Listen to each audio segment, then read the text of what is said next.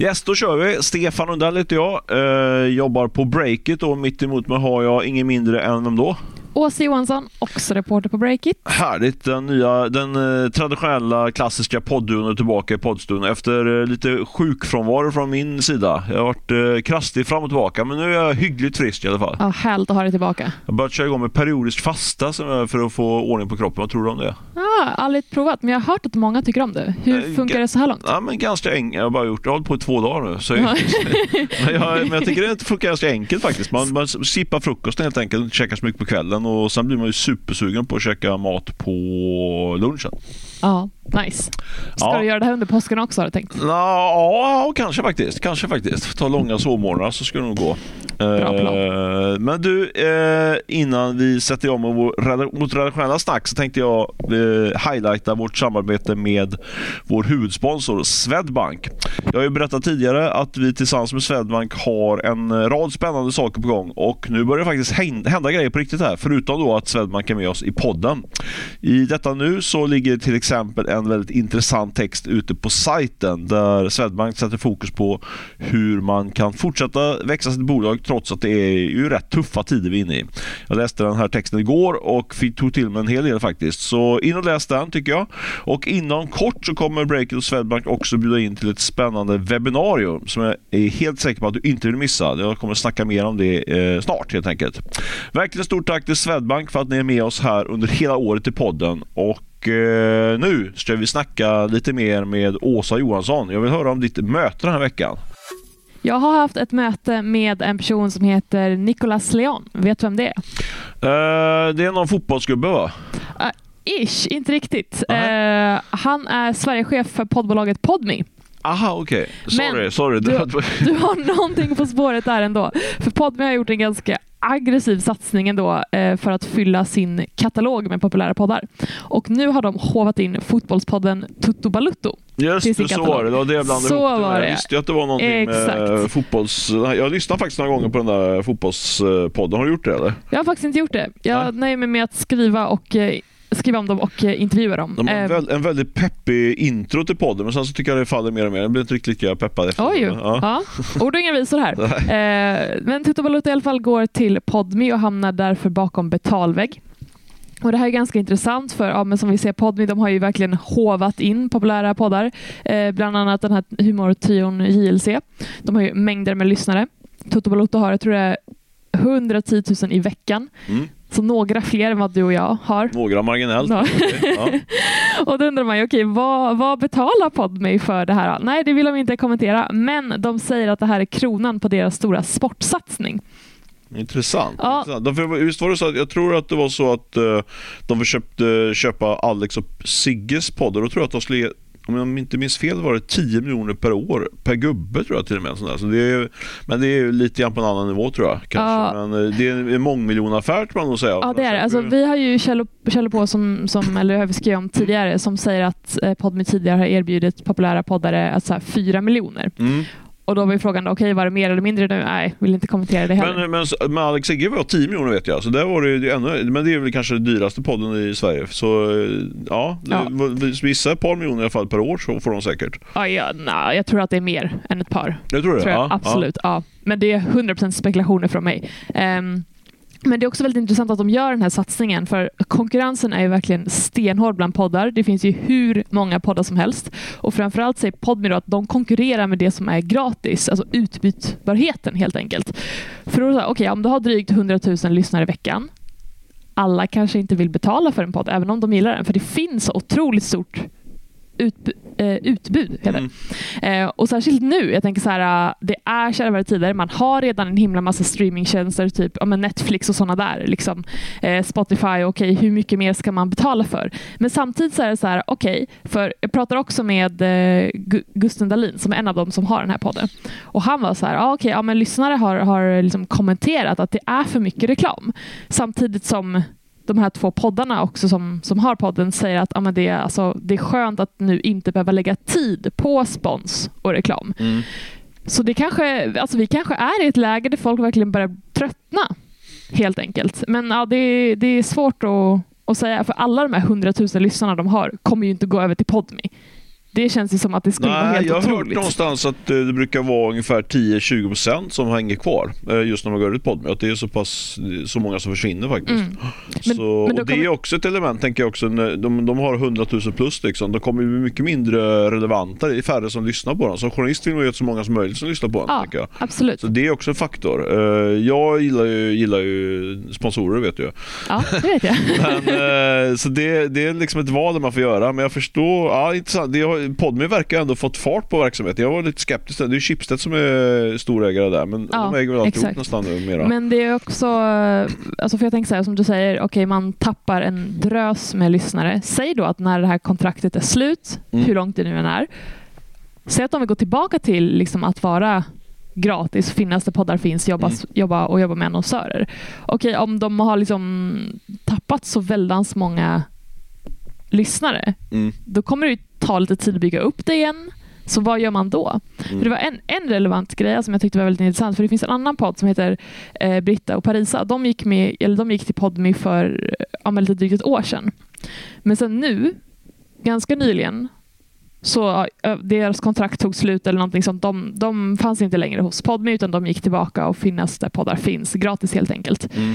Kort därefter la de ner sin podd. Mhm. Så det är ju relevant. Du tänker att de, eh, de kände att de fick inte samma lyssnarskara liksom, som när de, eh, innan de gick in i Podme? Ja, jag sökte dem, så jag, och jag, men de, eh, jag fick inte tag på dem så jag fick ju inget svar. Eh, de skrev på sociala medier att de har kommit till det tråkiga beslutet och så vidare, och så vidare att de ska Mm. lägga ner det här. Eh, men då är det så här, okej, så säg Toto Balutto då, när det här kontraktet väl är slut då, då kanske man vill hoppa till en, alltså en konkurrent till Podme exempelvis, tänker jag, för det kanske är svårt att gå tillbaka till fria flöden. Ja, det här är, alltså, det är verkligen eh, svårt att säga, men eh, nu får alla lyssnare bara njuta av deras podd helt enkelt bakom betalvägg. Ja. Ett ja, men det är ändå tidens tecken får man säga. Att, just att det blir fler och fler som går in under betalvägg. Vi får se var det slutar någonstans. Yes. Men du, vad har du haft för möte då? Jag, snackade med, jag har snackat med Jarno Vanhatapio, eh, den e-handelsveteranen som dr- drog igång eh, Naked, han har ju dragit igång Nelly också tidigare och även här Ja. någon så- sälja, sälja, sälja hu, vad- husdjur, säger man? Hus, djurfoder också på nätet sålde han också tag. Så han har på, han är e-handelsveteran, har hållit på i 20 år. Eh, Jag ringde Jarno här faktiskt i veckan för det var i samband med att eh, Naked eh, fick in eh, några hundra miljoner kronor i riskkapitallån. Just det. Eh, och då flaggades det också för att eh, Jarno skulle hoppa av styrelsen. Eh, då blev jag lite nyfiken på vad, vad han har på gång eh, nu då. Eh, han har ju flyttat ner till Spanien, han bor nere i Marbella. Han, när jag pratade med honom så var han nere i Alicante och klagade på att det var så kallt. Det var bara typ 18 grader eller någonting. Så Åh, jobbigt. han gillar att reta mig lite grann. Eh, men han var ju, men jag tyckte det var ganska spännande, ett spän- spännande snack med Jarno där. Han är ju lite hemlighetsfull sådär, men eh, det han i alla fall avslöjade för mig det var att han är på väg att dra igång faktiskt en ny startup inom, inte e-handel utan inom fintech. Oj! Lite intressant. Va, men vad är det för någonting? Vad ska han göra? Han, hans läppar var ju helt eh, förkylda. Han ville inte säga mer än att det var fintech. Eh, så jag vet inte, jag kan inte ge mig in i några spekulationer vad det var mer exakt det är. Men eh, jag fick, fick reda på i alla fall att han, det, det han ska köra, även om han sitter då nere i, i Spanien så är Mm. tanken att köra med Sverige och Norden då som bas. Och eh, Jarno kommer inte vara VD så det låter ju som att det finns ett ganska hett jobb där ute som ny VD för, för det här eh, eh, namnlösa fintechbolaget. För han, han har ingen VD-plats än så länge i alla fall vad jag förstår på Jarno. Så ja, eh, intressant eh, om man är sugen på att haka på Jarno. Han har ju en eh, som man säga, ganska så upp och ner eh, resa. Han har ju varit väldigt eh, framgångsrik men eh, Naked har ju varit lite si och så nu de sista, sista åren. Har ju gått rätt hackigt så. Ja, fair Är du enough. sugen på att söka jobbet? Som VD för Jarnos nya fintech-satsning. Ja. Ah, alltså... Ja, vi kan ju snacka om det, men jag tror inte jag kommer landa i det. Jag har det rätt gött där jag är. Det är en prisfråga kanske. Ja, alltid. precis. Alla har ett pris. Ja. Eh, ja, men så det var min korta och rappa snackis där med Jarn då. Eh, Ja, men nice. Ändå lite nyhetsmässigt också. Men på men sa han någonting liksom om, om Naked? Hur, det- hur går det Ah, för jag dem vet egentligen? inte. Alltså Jarnos, eh, nu, nu kommer han bli irriterande att säga, men Jarnos trovärdighet när det gäller Naked är väl kanske inte 100% och det är, vem är det om man är grundare av ett bolag? Och fort, alltså, han, han är alltid väldigt positiv. Nu, Ja. har, det, nu har det vänt, nu är det, nu är det på gång Ja. liksom. Nu kommer det lösa sig. Och eh, det kanske gör också. De har, jag vet ju att de har eh, till exempel börjat ta betalt för returer, vilket varit en eh, riktigt sån trick. För det är ju jättedyrt med, med så de har liksom fått upp, eh, fått mycket bättre lönsamhet helt enkelt i verksamheten. Och de ska ju vara på väg mot, eh, mot ett plusresultat. Så Jarno sa att nu är det på väg och nu, nu händer det. Liksom sådär. Så ungefär så sa han. Right. Men vi får väl se. De som gick in i den här nyemissionen, det var ju i stort sett bara vad jag vet befintliga ägare. Så det verkar ju varit svårt att hitta pengar på stan för det här, det här tidigare väldigt heta e-handelsbolaget. Men mm. det är mm. inte lika hett längre. Visst. Men kommer han ha någonting att göra med Naked nu framöver om han hoppar av styrelsen? Nej, jag tror inte, inte han har någon form av rådgivande roll och sådär. Men jag tror inte, inte speciellt mycket utan uh, han, han äger ju vad jag vet bara ett kanske 10 procent. Jag vet inte. inte, inte ingen jättestor post längre i Naked. Liksom, men stort steg ändå, låter ja. det som att han lämnar skeppet. Liksom. Verkligen. Nej, men det är en stor grej faktiskt. Eh, både för honom och för, och för Breakits läsare. Ja. Jarno är en profil som vi gillar att följa. Oh, ja. Eh, har du träffat honom? Hur är det? Åh, nu är så extremt otacksamt av mig här, men jag minns inte du minns inte? det, är det är bra, så dissa honom lite Man träffar så sjukt mycket människor på så kort tid hela tiden och sen så, ja, åh gud, nu låter jag som en riktig douche. Ah, ja, men så får det vara. Det får det vara, det får det vara. Nej, han, det vara. Jag tror nästan du skulle minnas honom om du träffat honom. Han är en profil, Jarno. Men, uh, ja, men det om detta. Det var mitt möte. Jarno Vanhatappi. Jag hoppas jag säger efternamnet rätt. Eh, jag tycker att vi går över till våra snackisar och du Stefan vill ju snacka om Klarna. Där grävde du ju fram en rätt tung nyhet nu i veckan, men du ändrade din vinkel ganska rejält under arbetets gång har jag hört. Ja, men absolut. Du har ju varit lite, vi brukar jobba ganska nära varandra, men just i den här Klarna-storyn tror jag att du har varit lite, inte, får man säga offside, två steg bort där. Så det ja, sidlinjen, absolut. För, för det här. Ja, få höra. Nej, men så här, jag fick ett tips om att, uh, att det var på väg och att Klarna var på väg att göra en ytterligare en ny stor nyemission uh, här i förra veckan när jag låg i faktiskt mina, mina lite feberånger så kom detta. Men då pignade jag till lite grann. Tänkte det där ska jag, det där ska jag gräva i. Inget piggar upp som Klarna. Nej, men verkligen. Och, ett sånt nyemissionstips. Det är perfekt för mig. Det är bästa medicinen. Eh, så min tanke var när jag rullar in här på redaktionen i början på veckan var att det där ska jag ta tag i ordentligt. Eh, och, eh, men eh, istället för att börja ringa runt så så läste en gammal artikel av vår kollega Martin Häm där. Den mm. har kanske 7-8 månader på nacken. Och eh, jag insåg att eh, Martin har ju egentligen gjort analysen. Så jag, lite förenklat kan man säga att jag gjorde samma analys som Martin och sen så hakade jag på då de två kvartalen tror jag som har varit efter att Martin publicerade sin artikel. Och tittar man då, det är liksom lite lärdom då som journalist, om man tittar på på de hårda siffrorna. Så Klarna eh, redovisar ju varje kvartal eh, siffror. Ja. Tittar man på dem och, och spesar upp det där så blir det ganska tydligt. Eh, I detta läge då ska jag säga, för det hände någonting efteråt. Då. Men om man tittar i det läget, det var så alltså tydligt att pengarna kommer inte räcka. Det här kommer bli nyemission, det kommer bli sparpaket. Jag skrev till och med ihop en, eh, en artikel om detta eh, där, där, jag, där jag spekulerade om att nu är det både, det här är på gång. Liksom. Men innan då jag publicerade den här artikeln så, så passade jag på skickade jag ett eh, sms till en, en källa som brukar ha bra koll. Sådär. Oj. Och då fick det en helt ny vändning. Vad hände? Ja, vad hände? Nej, men då fick jag då fick jag faktiskt loss eh, interna dokument från Klarna som visade hur det har gått även i januari och februari och även deras eh, månad för månad eh, prognos hela året ut.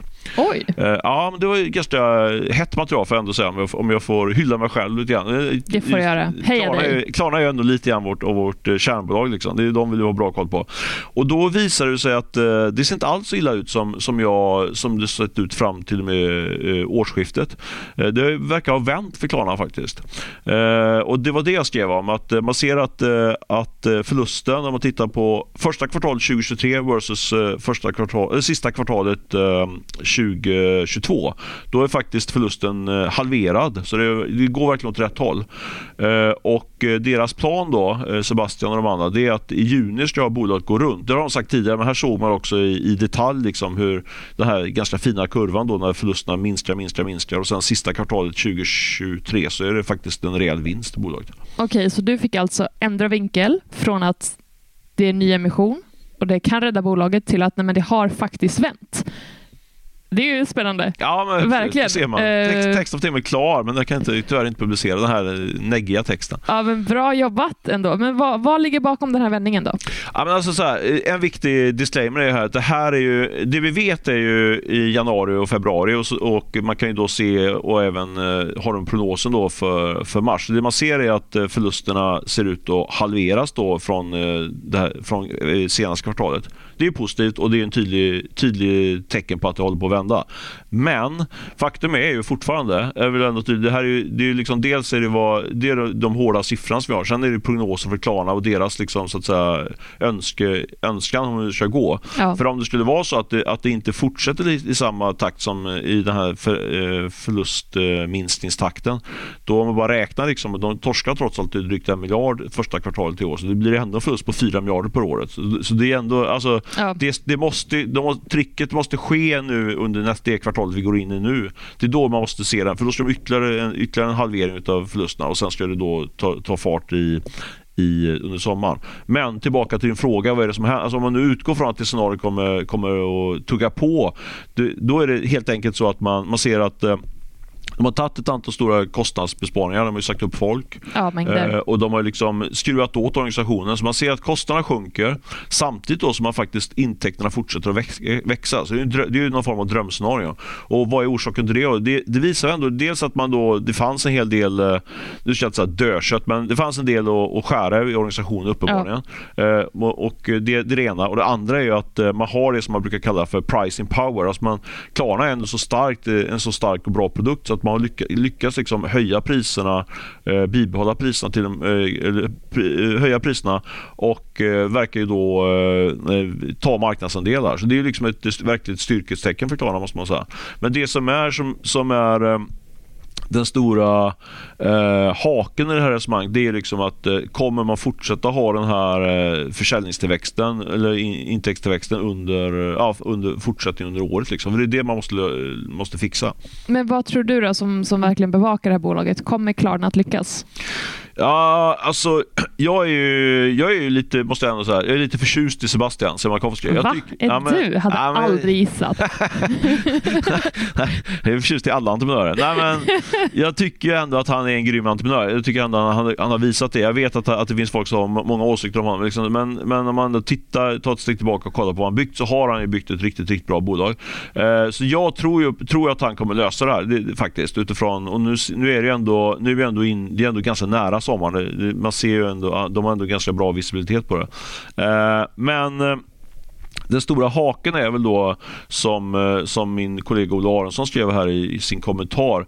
Det är att de har ju, eh, Klarna har ju liksom surfat på, på den här tillväxten som varit i e-handeln under typ 10-15 år. Ja, Eh, och det vi ser nu då, eh, nu, nu måste man göra på egen hand. För i, alla fall i Sverige så har ju e-handeln ingen tillväxt nu längre. Liksom. Så det är väl det som är, de har liksom inte den här medvinden att man kan hänga på, utan nu måste man göra det själv. Så, där. så det, det, är väl det, där, eh, det är väl det där jag är lite osäker på om man, om man verkligen kommer, kommer lyckas med. Men det man kan stå fast där är att om det skulle vara så att, att eh, Sebastian och de andra på Klarna liksom fixar det här eh, och tar bolaget till lönsamhet eh, igen så är det väldigt viktigt för alla som lyssnar på den här podden, alltså alla som är aktiva i, i den svenska eh, på den svenska techscenen. För Klarna är liksom någon form av märke för alla. Liksom. Var, Ja. när, när man såg nedgången förra året på Klarna med en 85 eh, procent var ju en värderingsminskning där. Det skakar om hela, för då, då pekar alla på det i, sin, i sina, när de slår in kapital, investerar, skulle, investera, att ja, men Klarna har gått ner så mycket. Det blir liksom som en rikslikare på något sätt. Mm. Kan man då visa att det, att det här eh, växer igen, då, då tror jag att det kan vara väldigt positivt för hela tech-Sverige faktiskt. Ja. Lång utläggning där, men... Ja, eh, nej, men absolut. Men jag tänkte på det du sa om att eh, de har ridit på den här e-handelsvågen. Alltså, Klarna är ju inte endast i Sverige sedan ja, ett tag tillbaka. Jag tänker de kanske kommer satsa ännu hårdare i exempelvis USA. Mm. Ja, men helt, rätt, helt rätt spaning. Alltså, så är det verkligen. Sverige är inte lika viktigt längre. Liksom. Och Sverige har ju drabbats mycket hårdare i den här nedgången. USA har ju mycket bättre fart. Liksom, och, Ja. Så det, det talar ju för ytterligare. För de han sa ju i en intervju att eh, USA kommer att vara den största marknaden nu inom kort. Liksom. Så att det, Eh, så kan det vara. Att, eh, den svenska, att man blir lite hemmablind liksom. Ja, det här, man bara tittar på Sverige. Att, ja. ja, spännande grejer på Klarna. Ja. Och bra jobbat Stefan, vilken himla nyhet. Ja, men eh, tack för det. Det behöver jag nu efter alla de här sjukdomarna. Behöver lite framgångar. Men Heja du, nu ska vi prata om uh, Foodora, eller hur? Som Jajamensan, snackis nummer två den här veckan. Ja, Tidigare i år så granskade vår kollega Julia Lundin Foodora och eh, den granskningen visade då en eh, av vad som benämndes som en usel arbetsmiljö på Foodoras huvudkontor. Och nu har nästa del i granskningen kommit som berättar att restaurangerna som är anslutna till Foodora är väldigt missnöjda. Och det här handlar om att restaurangerna får väldigt lite pengar efter att tjänsten har tagit sitt. Men då kan man ju fråga sig, okej, okay, om ni är så missnöjda, varför slutar ni inte jobba med Foodora? Mm. Ja, då är svaret på det att många restauranger har alltså blivit beroende av den här tjänsten för att kunna överleva. Kunderna gillar verkligen appen som levererar maten hem till dörren. Och I den här artikeln då, som har eh, publicerats ganska nyligen, eh, finns på break.se, så reder eh, Julia ut affärsmodellen kring Foodora. Eh, vi kommer inte gå in på detaljer för det är väldigt snårigt, men in och läs på break.se. Men slutsatsen är i alla fall att restauranger får inte särskilt mycket eh, lön för mödan, medan Foodora kammar hem betydligt mer. Eh, och dessutom vittnar källor då om, om felaktiga betalningar, osynliga avgifter, muntliga avtal och utskällningar från Foodoras personal. Eh, och Foodora svarar på kritiken och menar att ah, men det här stämmer inte. Så, men med det sagt, innan vi ska komma in på lite diskussion här tänker jag, mm. så dominerar ju Foodora på den svenska marknaden. De har 10 000 restauranger anslutna till sig i en lång rad med städer. 10 000 bara i Sverige alltså? Ja. Otroligt. Ja, ja. eller hur? Eh, så att, ja, uppenbarligen så älskar kunderna den här tjänsten. Om vi tittar på omsättningen då, där alla beställningar som går via appen inkluderas så landade det 2021 på över 4 miljarder kronor och de redovisade en vinst på 40,2 miljoner kronor.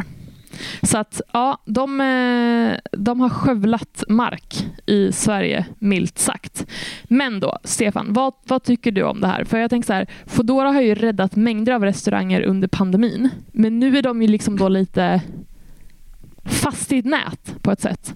Eh, och ska säga att vi pratar inte om alla de här 10 000 restaurangerna utan det är en del av dem. Mm. Eh, så att ja, Foodora red in som en, en uh, riddare på en vit häst under pandemin.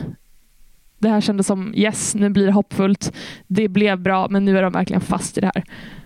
Vad säger du?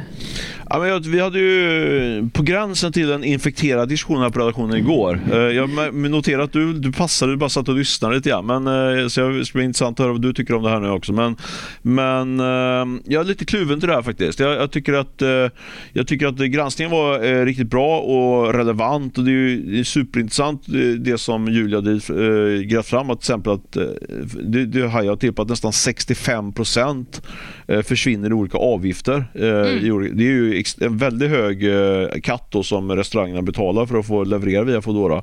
Eh, samtidigt är det, liksom, det är en fri värld så att säga. Det är ju ingen som tvingar in dem i det här utan eh, de har ju, de har ju valt själva att gå in i, i Foodora-systemet och det finns ju andra konkurrenser, konkurrenter och Uber Eats och, och vad de heter. Det finns ett par stycken andra spelare som man kan, kan använda. Så det, så det är inte så att de äger inte hela marknaden.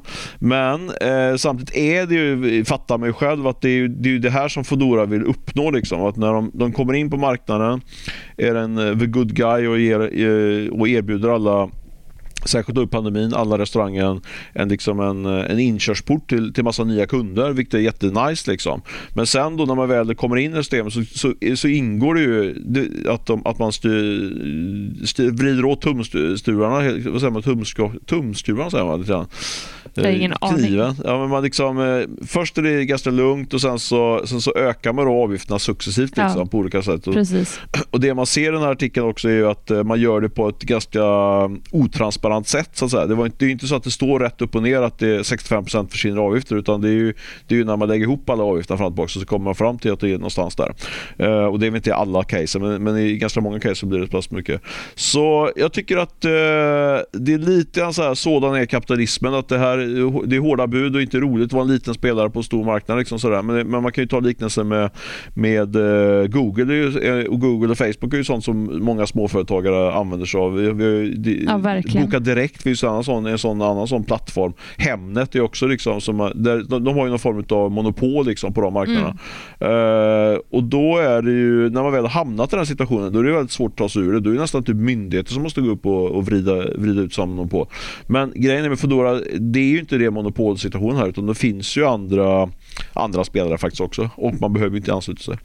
Nej.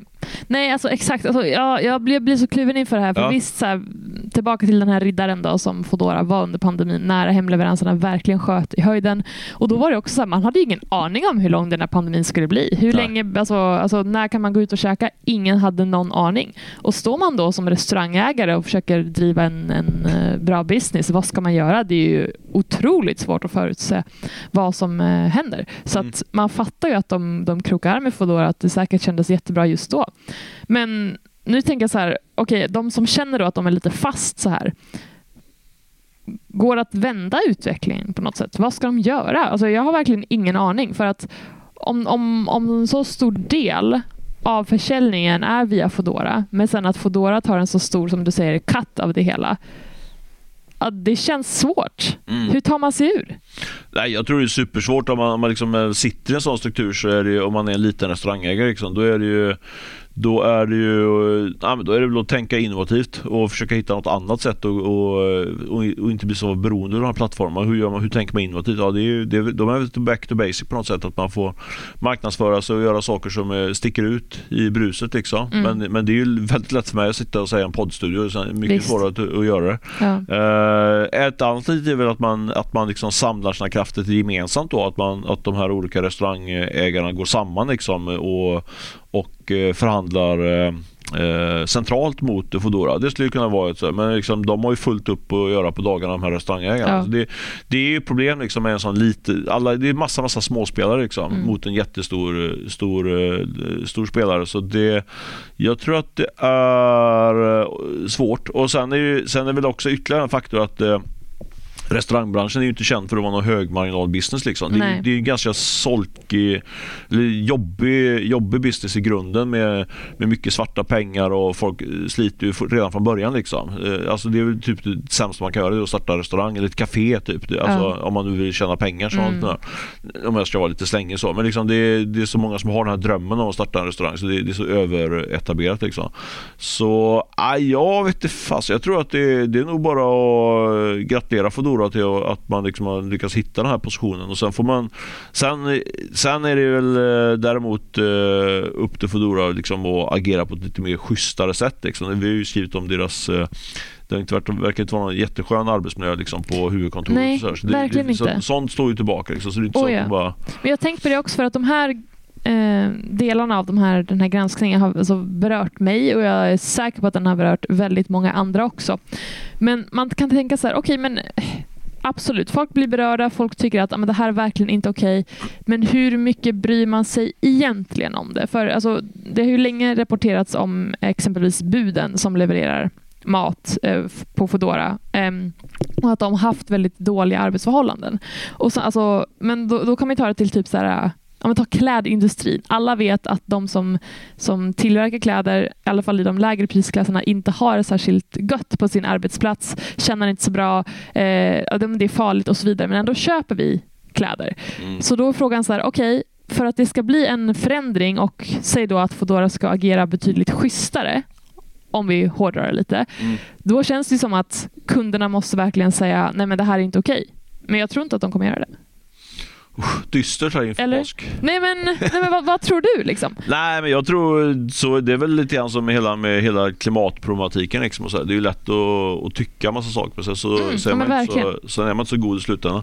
För, jag, för... Tror, jag personligen, till både klimatet och med arbetsmiljö så tror jag, tror att det är en kombination liksom av eh, att eh, stat och politiker och myndigheter måste gå in och styra och ställa mycket oh, ja, verkligen. I kombination med, men jag tror också att man som konsument har, har ju skyldighet och en möjlighet liksom, att styra det. Så en kombination där tror jag. Men ni... Jag tror inte på att, att det bara är konsumenten som kommer styra det. För då, där är, det går tillbaks till uh, mänsklighetens uh, mörka sida. Man vill gärna ha billig mat snabbt. Liksom. Det, det, är, det är nice tycker man.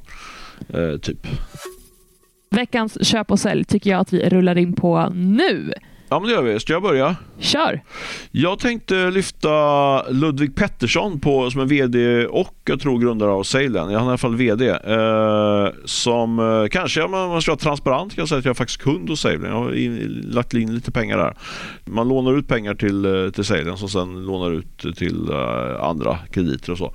Ja, skitsamma, det var inte, det var inte poäng. Utan min poäng varför det är köp på Ludvig Pettersson det är att eh, de i veckan köpte loss Lendify eh, som är en annan sån eh, låneplattform. Mm. Eh, och jag tycker varför det köp på Ludvig är att han köpte det till riktigt vrakpris. För eh, det var ju så att Lunar, den, hur är det? jag tror en dansk den sagt, en, en stor sån här neobank. Ja. De köpte ju Lendify för 1,2 miljarder för några år sedan och mm. nu kunde då Ludvig Pettersson köpa loss eh, Lendify för noll kronor faktiskt. Betalar han ingenting för det bolaget? Ja och nej. Han nu betalar ingenting, men sen, är det en så kallad earnout-struktur så att eh, de får en del eh, av intäkterna framåt. Men jag menar, för Ludvig är det ju bara ren bonus. Ju mer de, eh, ju mer de får betala ut i earnout, ju bättre har det gått för Lendify. Så en riktigt bra affär till, som Ludvig Pettersson eh, drog hem i veckan måste jag säga. Men om du betalar noll kronor för någonting, då har du egentligen inte köpt det, då har du fått det. Ja, men du tar ju ansvar för personal och så vidare och plattform och så där. Så lite, lite så är det Men, men och sen så, så, kan ju de gamla ägarna få tillbaka lite pengar om det går, går bra för dem. En annan sak jag säga i samband med Ludvig Pettersson. Jag tycker du ska googla på Ludvig Pettersson, Saveland och Breakit för då kan ni läsa om en väldigt eh, intressant och rörande story kring eh, Ludvig Pettersson som åkte på, eh, fick en cancerdiagnos eh, precis samtidigt som han höll på att bygga upp Saveland. Vi skrev en, en, en eh, ganska lång artikel där han pratar om detta Eh, och hur det gick. Eh, jag säger inte mer än så. Googla på det. Jag, tycker att jag läste den artikeln igår. Jättebra artikel faktiskt. Som fortfarande håller. Ja, in och läs. Ja, Ska du köra din eh, köp eller ska du ta, går du in på sälj? Ja, men jag kör nog min köp mm. som är på Vilma och Emil Holmqvist. Och eh, influencern Vilma Holmqvist då, hon har ju ja, en eh, redig skara med följare på Instagram, en halv miljon. Eh, och hon driver ju ett skönhetsmärke som heter Hiccup tillsammans med sin eh, brorsa då, denna Emil Holmqvist. Mm. Och eh, köp på dem är för att förra året så växte deras bolag eh, intäkterna med 120 procent.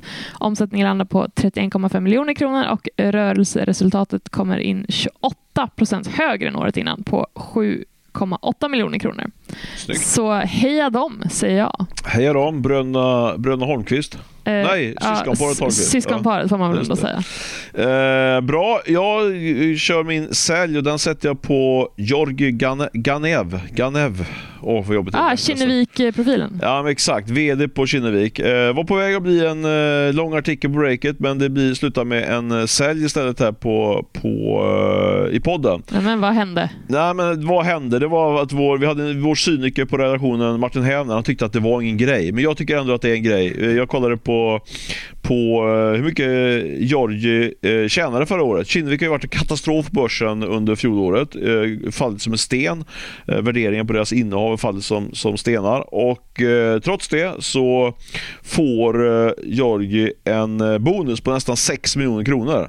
Det mm. tycker mm. jag går emot hela idén kring, eh, kring eh, det här med eh, incitament. Men han får, den här rörliga ersättningen hamnar på 5,9 miljoner kronor.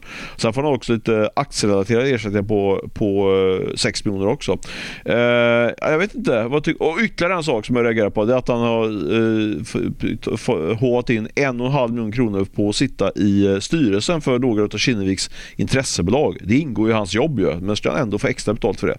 Eh, jag tycker det är horribelt med de här ersättningarna till, till eh, börs måste jag säga. Och eh, till skillnad från Martin Hävner så är jag inte lika cynisk än utan jag tycker att eh, det här borde vi lyfta. Vad tycker du? Jag är helt med dig. Absolut. Det, här, det har ju varit några eh, eller en del skriverier om, om just vd vars löner höjs nu. Ja. Eh, och det känns också så här, nej, alltså vänta lite med det. Va? Ja, verkligen. Särskilt de här eh, inflationstiderna. Och sen, ja, man, man får ju inte få bonus om bolaget går jättedåligt. Ja, jag tycker det Så det, jag sätter sälj på Georgie den här, den här veckan. All right, fair enough. Kanske skulle sätta sälj på styrelsen som godkänner det mer. Han, Georgie kanske är vinnare för att han lyckas få så en hög eh, bonus. Han kanske har insisterat på att nej, ge inte mig de här miljonerna. Och styrelsen säger jo, du förtjänar det. Eller? Kan vara så, kan vara så. Jag vet inte hur det går till, men eh, ja, jag skulle gärna vilja vara med i det snacket. Eller sitta som en flyga på väggen och bara observera. Ja, faktiskt.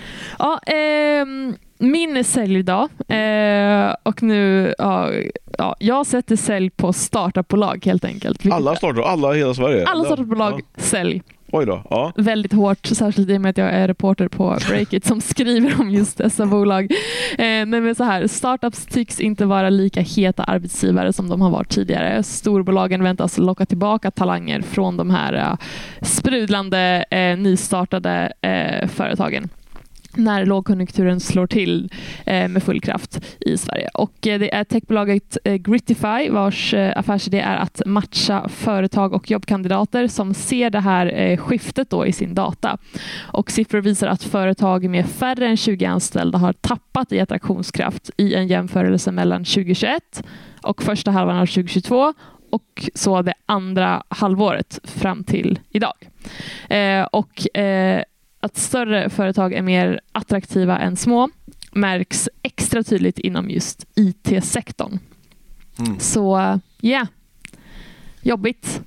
Jobbigt för startups. Jobbigt Men, för startups. Men det är väl eh, ganska självklart tänker jag. Typ så här, nu, alltså just för att vi, ja, vi tjatar om dessa sämre tider, men det är verkligen sämre tider. Allting är svindyrt. Ja. Och det, ja, nej men alltså Det det är är så här, folk safear liksom. Vi hellre men det är skönare att gå till ett stort bolag som, där man vet att man får lön varje månad jämfört med en, eh, en eh, cool startup. Men jag vill bara för som en motvikt säga att jag tror aldrig det har varit bättre läge att dra igång en startup som det är idag. Man kan rekrytera folk mycket billigare och eh, man ska ju starta bolag när det ser riktigt sunkigt ut. Så jag hade, hade jag inte haft hållit på det här med bolag som heter Breakit så ja, då hade jag nog kanske dratt igång något. är du sugen på att starta nytt? Nej, ärligt talat nej, inte så. För jag vet att när man vill dra iväg, nu talar jag emot mig själv då, men om man ska starta eh, ett bolag så kommer det ta typ 6-7 år innan man vet om det verkligen flyger på riktigt. Och det är 6-7 år med riktigt mycket jobb liksom. Och du har Eh, ingen lust lite- med det, alltså? Lite, jag är lite för gammal och trött för det. För jag känner att eh, vi, vi pratar ju jättemycket jobb liksom sådär. Men hade jag varit i din ålder, du är väl bara typ 27-28 var det? Ja, fint sagt. Stefan. Ja, du, jag närmar mig 30-strecket nu faktiskt Ja men i okej, höst. men då, det är ingen ålder. Då hade jag ju verkligen, jag vill att du ska vara kvar snart, men eh, generellt, hade, som en gener, genrebild att man är runt 30 och uh, ung och hungrig, då, då är det perfekt läge att dra igång. Men eh, jag själv är lite för gammal och trött för att sätta igång något nytt. Men du är ju inte så gammal. Jo det är jag. Men det är snällt att du säger det. 20 år äldre än mig. 20 år äldre. Ja, nog, nog om min, min eh, åldersnoja här. Ja. Eh, du, vi ska faktiskt eh, stänga ner butiken idag, men först ska vi säga att vi har med oss Swedbank som vår huvudsponsor. Och jag vill att ni ska i detta nu ska gå in på breakit.se och kolla in deras artikel faktiskt som ligger ute. I övrigt så siktar jag på att vara tillbaka nästa vecka om inga sjukdomar slår, slår fast på mig. Men nu känner jag, jag känner faktiskt piggare nu än jag gjorde för ungefär 37 minuter sedan när vi drog igång den här podden. Ja, men härligt att höra. Ja, Grymt. Vi siktar på nästa vecka alltså, men tills dess, hör jättegärna av er med ris och ros, högt och lågt. Ni når mig på asa.breakit.se. och Stefan at breakit.se.